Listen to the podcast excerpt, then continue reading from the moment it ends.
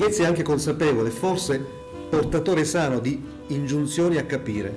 al fine di tracciare un metamodello di ricognizione epistemica del mondo, a partire dalle immagini. Quindi, imagofago di intelligente e rara bulimia, egli tende a sottrarsi alla catarsi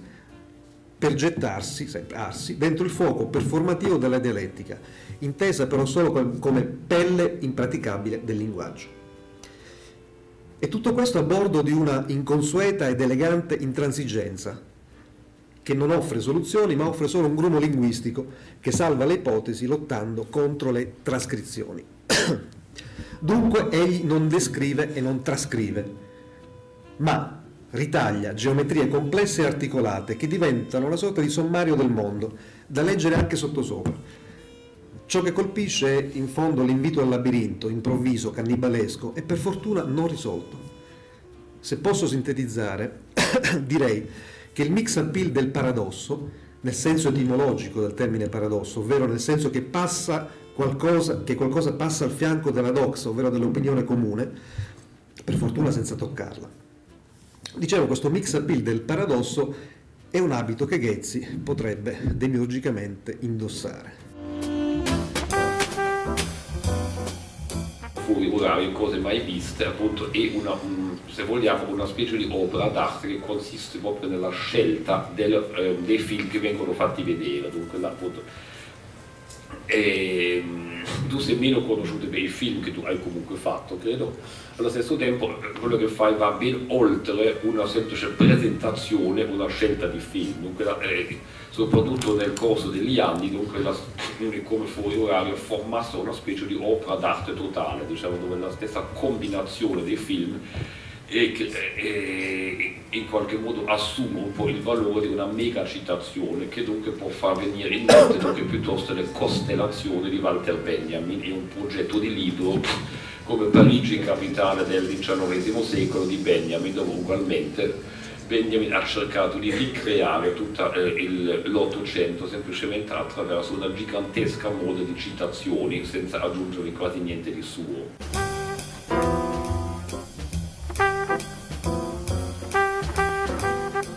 Quando ho cominciato sventuratamente a riflettere sul cinema, cioè molto presto, ehm, non dico che ogni innocenza fosse perduta e sia, sia stata perduta, però mi è parso, ehm, il cinema mi è parso veramente una grande occasione persa, già persa, cioè non, non, non c'è scampo. In questo senso trovo straordinarie, le due principali immagini che sono legate all'inizio del cinema come, come l'abbiamo percepito fino ad oggi, più o meno fino ad oggi, fino a ieri l'altro. Ma sempre, credo che siamo in questo momento in pochi secondi oltre eh, il momento in cui è accaduto, un po' Big Bang. Credo che sia proprio una, una cosa di Big Bang, perché è stato un salto stato un salto fortissimo quello del cinema. E, e, non è stato un salto perché c'è tutta la lista. Il cinema è diventato il garante della società dello spettacolo. Eh, il cinema ha permesso di vedere tutto il mondo in salette di, inizialmente di pochi metri quadri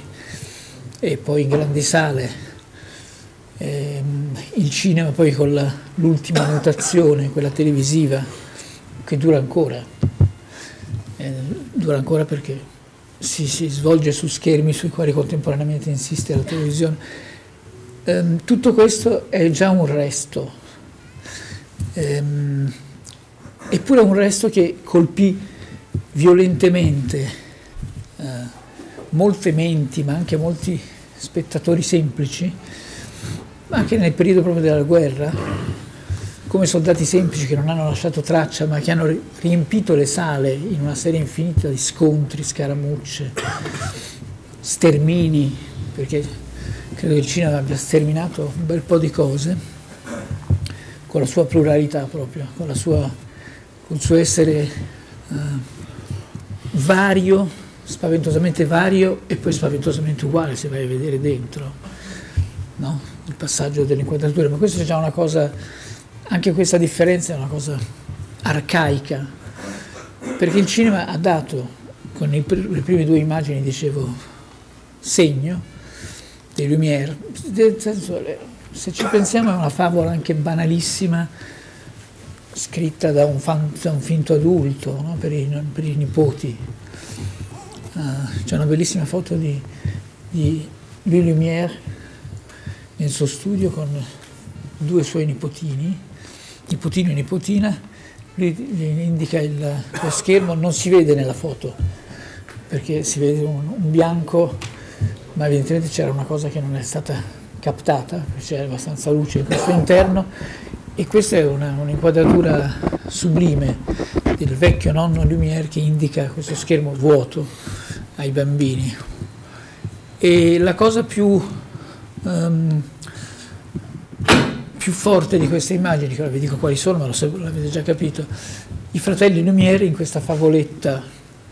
insipida forse. I fratelli Lumière eh, esordiscono con sostanzialmente due serie di inquadrature di riprese. La prima, sottolineo che è la prima perché è, è stata girata molte volte, anche su supporti diversi, anche su carta. Credo che ne esistano già adesso più di una decina di, di, di esempi, ogni tanto ne trovano qualcun altro, il fondo Lumière si allarga, non, non tanto quantitativamente, ma insomma si allarga. E, cioè, non credo che sia ancora arrivata la, la voga dei finti Lumière che arriverà. Uh, cioè, questa sala trasformata in una sala Lumière non, non ci manca molto. E, questa, questo ossessivo ripetere per motivi tutt'altro che ossessivi, per una semplice, dire, uh, per una semplice semplicità e facilità, ovvero la sortie, la sortie eh, des usines Lumière, l'uscita dalla fabbrica Lumière, era, filmavano il soggetto che evidentemente loro sembrava più interessante e più comodo nella situazione, scendevano 50 metri, mettevano la camera si vede, si vede benissimo che c'è la camera nelle riprese perché le, si diradano le file dei... è una specie di quarto, a me sembra una specie, da sempre una sorta di pellizza da volpedo con il settimo stato, il nono stato, non lo so, che avanzano verso, verso la macchina da presa, qualcuno appunto fa uno sguardo sorpreso, vanno avanti, cioè, chi è che ha fatto, ci ha fatto la fotografia, ma um, e l'altra immagine cardine, come sapete, quella è molto più nota dell'uscita della fabbrica mentre l'uscita dalla fabbrica è sicuramente la prima, la prima tra quelle che si possono vedere. Eh, è un po' sembra una storia astronautica. C'erano altri che stavano sperimentando le immagini in movimento, che in tutti però c'era una sorta di, di precoscienza, di prescienza del fatto che il cinema fosse ripetizione di un sogno, di un desiderio, ripetizione poi in senso anche francese, la prova, la prova di, di qualcosa che era già avvenuto. Questo secondo me è tutt'altro che limitativo. Dico che il cinema era morto in partenza, era fantomatico in partenza, perché l'altra immagine cardine è il famoso treno. L'arrivée du train en gare à la Ciotat, è un, non è una truffa, ma è molto staged, molto teatrale, nel senso che scendono delle comparse, degli attori, cioè la maggior parte dei personaggi erano dei personaggi, delle persone che scendono da questo treno, sono amici dei, dei Lumière. Quindi questo dà una, dà una coloritura di, da una parte di evento e dall'altra di di, di, di domesticità, questa industria che è già super 8, cosa confermata dai, dalle apparenti autolimitazioni vagheggiate e riconosciute con molta acutezza dai Lumière.